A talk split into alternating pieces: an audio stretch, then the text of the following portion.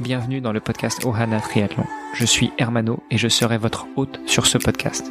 À mes côtés, Olivier De Scuter, le fondateur de la marque Ohana. Tous les jours, en 5 minutes, on vous explique comment lancer une marque de textile de sport et comment performer dans le triathlon. Ce podcast est sponsorisé par Ohana, spécialiste du textile de triathlon, natation, vélo, course à pied. Pour en savoir plus sur la marque, direction ohana.boutique. A tout de suite pour votre première commande. Salut les sportifs, c'est Armano et vous êtes sur un nouvel épisode du podcast Ohana. Vous en avez maintenant l'habitude. Déjà, je suis accompagné par mon compère de podcast Olivier. Salut Olivier. Salut Armano, ravi d'accueillir un nouvel invité cette semaine. Et oui, tout à fait, puisque on a pris cette habitude euh, maintenant de, de, recevoir un invité par semaine. Alors en ce moment, c'est surtout pour illustrer les différentes thématiques que nous abordons dans le e-book euh, Ohana. On aura l'occasion d'en reparler à la fin de cet épisode, voire même à la fin de cette série hebdomadaire. Euh, et donc, la semaine dernière, nous avons parlé de la partie entraînement euh, en triathlon. Euh, aujourd'hui, on vous propose de, de parler d'un sujet qui potentiellement peut toucher tous les triathlètes et peut-être même tous les athlètes, à savoir la blessure. Et pour nous accompagner dans cette série hebdomadaire où nous allons nous poser plein de questions, eh bien nous avons choisi l'un des co-rédacteurs de ce e-book, spécialiste de santé, euh, à savoir Mehdi. Salut Mehdi. Oui, bonjour Hermano. Ravi de, de participer à votre podcast. C'est une première pour moi. Bah écoute, on va essayer d'être sympa et, et, accueillant. Mehdi, ce que je te propose déjà, avant même de rentrer dans le vif du sujet, euh, c'est euh, de, de te donner la parole pour que tu te présentes. Qui es-tu? Que fais-tu dans la vie? Et en quoi es-tu un spécialiste euh, de la santé, particulièrement sur le traitement des blessures? Voilà, Hermano. Alors, je suis ostéopathe depuis 2016, c'est assez récent. J'ai suivi une formation à l'Université libre de Bruxelles. J'ai pu ouvrir un cabinet directement dans la foulée, puis un an après, je suis parti en Polynésie française où j'ai eu l'occasion d'accompagner pas mal de sportifs et dont euh, la délégation de Tahiti pour les championnats olympiques du Pacifique. Et euh, ça m'a permis d'accompagner énormément de, de, de, sportifs et la, dans la prévention des blessures, la prise en charge des blessures. Alors avant leur entraînement, pendant leur entraînement, sur le terrain, pendant les compétitions. Et par la suite, ben ça m'a ouvert des portes pour euh, travailler avec d'autres équipes, le VAA, qui est une sorte de pirogue euh, là-bas, très courante. Et euh, voilà, le handball et le basket également. Et je suis revenu et puis euh, on a ouvert trois cabinets ici à Bruxelles où je m'occupe mais principalement des sportifs en grande, en grande majorité. Vraiment spécialiste de l'ostéopathie, euh, surtout euh, au niveau des, des, sportifs. Une belle expérience, euh, donc j'imagine que tu as vu des, des pathologies, des blessures, des, des bobos, appelons-le comme on veut, euh, à tous les niveaux, au niveau des membres inférieurs, des membres supérieurs, dans tous les sports. Oui, effectivement. Du coup, travaillant avec ces différents sportifs, on voit tous les types de blessures qu'un sportif peut rencontrer, qu'un athlète peut rencontrer. Et évidemment, les blessures, il n'y a pas une partie du corps qui est qui en est euh, exclu. Les blessures intéressent malheureusement tout le corps. Et euh, en fonction des disciplines, ben on a des atteintes qui sont euh, plus courantes au niveau du pied, de la, jambe, du membre inférieur ou du tronc chez certains sportifs, ou des membres supérieurs, par exemple chez les, les basketteurs euh, ou les rameurs, parce qu'ils utilisent beaucoup moins leurs jambes. Et, euh, et, du coup, oui, on peut faire le tour de toutes les pathologies rencontrées dans le sport en général. Très bien, puisque ça va justement être le thème de notre série hebdomadaire. Ce que je te propose pour l'épisode d'aujourd'hui, c'est vraiment de faire euh, une présentation globale, générale de la blessure dans le sport. Alors peut-être qu'on peut commencer par euh, par quelques définitions.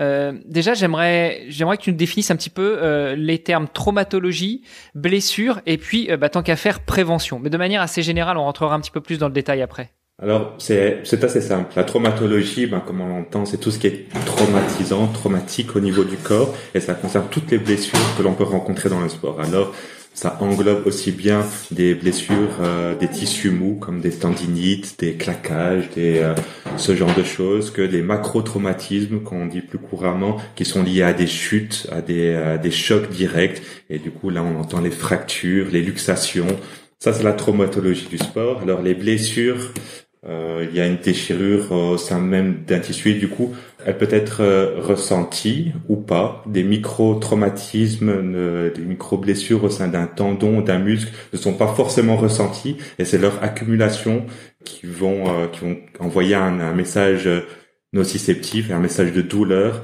euh, à l'athlète, à la personne.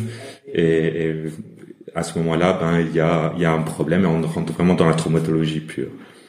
Et le troisième terme, la prévention. Ben évidemment, la prévention, je pense que c'est un terme qu'on connaît tous, c'est éviter, prévenir ces douleurs-là et savoir euh, voilà quels sont les, les modèles d'étirement, les modèles d'exercice, la façon que, de faire pour éviter euh, d'avoir ces blessures-là.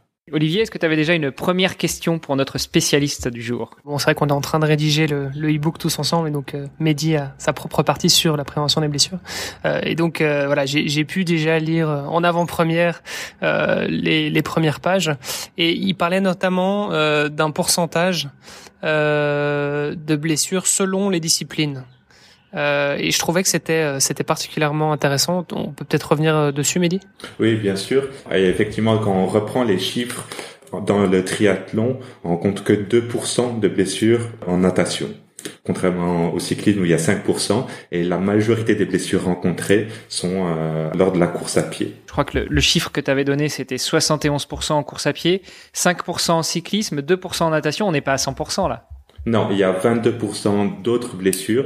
Ça intéresse alors tout ce qui est matériel sur lesquels on peut pas jouer forcément. Le climat, le, un défaut du matériel, passer inaperçu, mais principalement les antécédents de blessures qu'a pu rencontrer le sportif. En parlant d'antécédents, un sportif qui a eu une tendinite récurrente, euh, s'il en a déjà eu au préalable plusieurs fois, son tendon cicatrise de manière différente et du coup réagira de manière différente. S'il n'a pas conscience de ces petits traumatismes qu'il a eu ou qu'il a les a mal pris en charge par le passé, ben ça influence toutes les disciplines, aussi bien en natation, en cyclisme, à la course à pied. Bref, dans sa vie quotidienne, euh, il peut y avoir une atteinte également. Alors, juste avant de, de, passer à la dernière partie de l'épisode du jour, où on va aborder de manière assez générale la prévention des blessures, enfin la définition de finalement qu'est-ce que c'est que la prévention des blessures, euh, on s'était dit qu'on allait faire un petit tour de table virtuel euh, des différentes blessures que l'on a déjà rencontrées. Olivier, je te donne la parole. Qu'as-tu déjà rencontré comme blessure dans le triathlon? Moi, dans le triathlon, effectivement, ça venait de la course à pied, donc euh, c'est assez en accord avec euh, les, les, pourcentages que Mehdi nous donnait à l'instant. J'ai souffert l'année passé euh, du syndrome de l'essuie-glace. Euh, je pense que c'est un grand classique. Effectivement. Et donc effectivement, ça m'a mis, on va dire, un petit peu euh, au repos. Ça, on va dire que ça m'a calmé pendant quelques semaines. Euh, c'était la première fois que ça m'arrivait, donc c'était évidemment euh, un petit peu flippant et, surtout euh, très frustrant parce que quand ça arrive au mois de euh, début juin, avant les gros objectifs de l'année, c'est clair que c'est ça fait toujours un petit peu peur.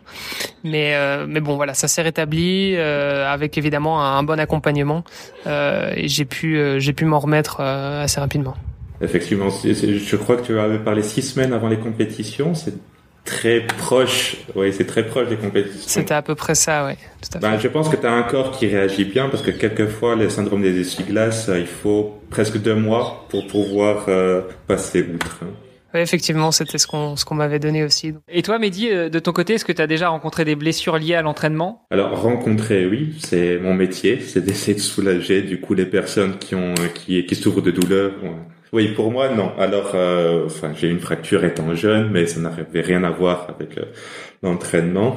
Sinon, ben, l'avantage, enfin l'avantage, je ne sais pas si on peut parler d'avantage, c'est que ayant étudié la, le mode d'apparition de ces douleurs, j'ai peut-être, j'essaye de faire en tout cas plus attention et moi, je fais un peu de tout, surtout de natation, euh, des sports de glisse qui demandent aussi un certain entraînement. Et euh, quand je sens apparaître une petite gêne, une petite douleur, voilà, j'essaie d'adopter les exercices adéquats, les mobiliser de manière adéquate euh, euh mon corps afin d'éviter l'apparition de blessures. Et puis l'avantage aussi, c'est qu'ayant fait mes études, euh, j'ai beaucoup de confrères qui sont euh, kinés, ostéo, euh, euh, masseurs, euh, massothérapeutes sportifs du coup, dès qu'il y a un petit bobo, ben, je vais les voir. En fait, ce que tu es en train de nous expliquer, clairement, c'est euh, c'est que tu mets en place un système de prévention des blessures. Ben oui, je me préviens moi-même de mes blessures, effectivement. Et c'est ce que j'essaye de, de de sensibiliser les personnes que je suis à ça.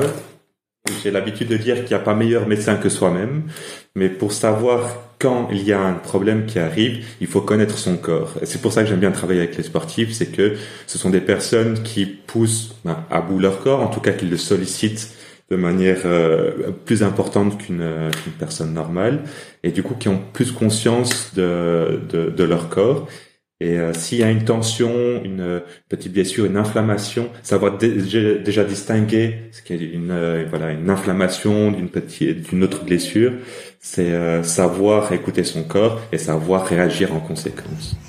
Je, je suis tout à fait d'accord avec avec toi, Mehdi.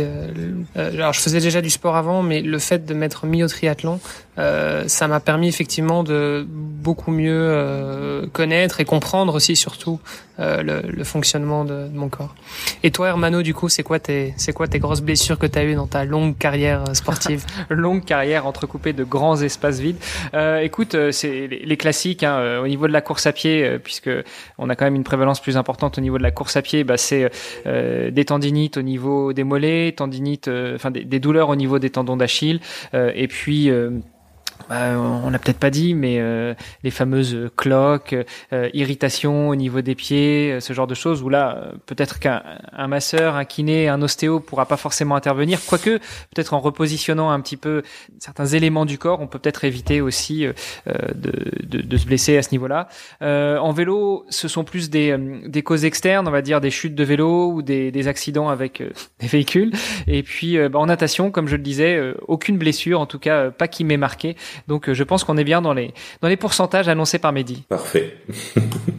Messieurs, je vous propose qu'on en reste là aujourd'hui pour euh, l'épisode assez général sur euh, le thème que l'on va aborder cette semaine. Demain, on reviendra justement sur la prévention des blessures en natation et donc on verra un petit peu quels sont les différents types de blessures que l'on peut rencontrer en natation et comment prévenir ces blessures. Parfait. Merci Hermano. Parfait. Salut Hermano, salut Mehdi, à demain. Salut. Merci, à demain.